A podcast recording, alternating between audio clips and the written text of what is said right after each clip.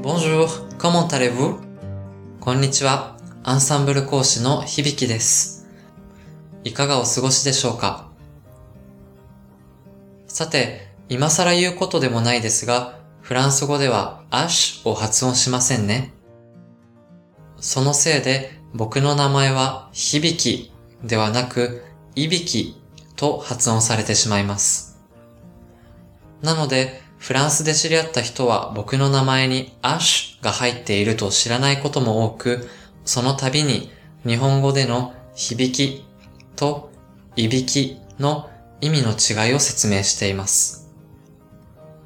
もう慣れましたし、笑いも取れるのでいいのですが、自分の名前を正しく発音してもらえるに越したことはないですよね。皆さんの中にも名前にアッシュが入っているせいで苦労しているという方もいらっしゃるのではないでしょうか。ところで最近ふと考えたのは、果たして自分の名前に入っているのは有音のアッシュなのだろうか、それとも無音のアッシュなのだろうか、ということです。この有音のアッシュと無音のアッシュ。聞いたことはあるけれど違いがよくわからないという方も多いと思います。有音であろうと無音であろうとどちらも発音しないことには変わりありません。では一体何が違うのでしょうか？実はその違いは前に別の単語が来て初めてはっきりするのです。アリコという単語をご存知でしょうか？インゲン豆という意味ですが、この単語は有音のアッシュで始まります。そして有音のアッシュは発音しないにもかかわらず、そこに音があると考えるのです。つまり、アリコは男性名詞なので、定冠詞をつけるならば、男性単数形のルを入れますが、他の子音で始まっている男性名詞と同じように、この単語も語頭に音があると考えてエリジオンをしないのです。なので、うの綴りを残したまんま、ルアリコと発音します。ただこの決まり、ネイティブにとっても紛らわしいらしく、複数形になるとかなり曖昧になってしまいます。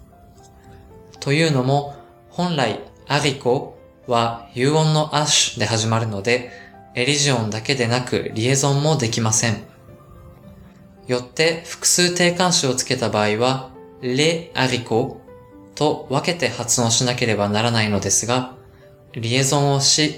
定冠詞レの S を読んで、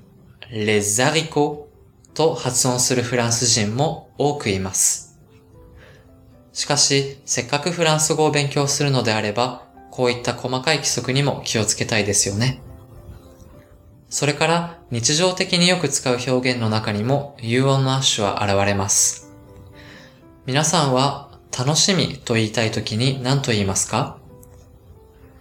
楽しいという言葉が入っているからといって、サミュゼは使わないので注意してくださいね。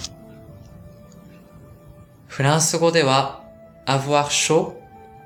avoir faim など avoir を使った表現が多いですが、楽しみという時にもこの動詞を使い、avoir at de という風に言います。de の後には動詞の不定形が続くので、何々するのが楽しみという意味ですね。なので例えば、アメリカに行くのが楽しみと言いたい場合は、j'ai hâte d'aller aux États-Unis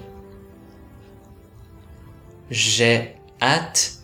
d'aller aux États-Unis. J'ai hâte d'aller aux États-Unis のように言います。他の慣用句と同様、この at も無関詞で用いられている名詞です。女性名詞で急ぐことという意味なので、avoir at de は文字通りには急いで早く何々したいという意味になります。そしてこの単語は有音の ash で始まっているので気をつけましょう。読み方は at で母音で始まりますが、定冠詞をつけてもエリジョンは起きずに、la at という風に読みます。ところで、有音のアッシュをフランス語では h aspiré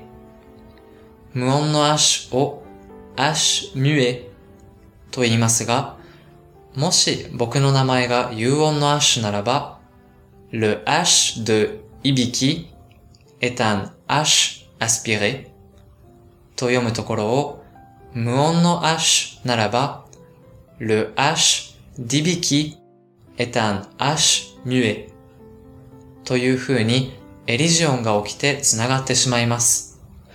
僕としてはやっぱりまだ原型をとどめている感じがするので、願わくば有音のアッシュの方がいいですね。いかがでしたか？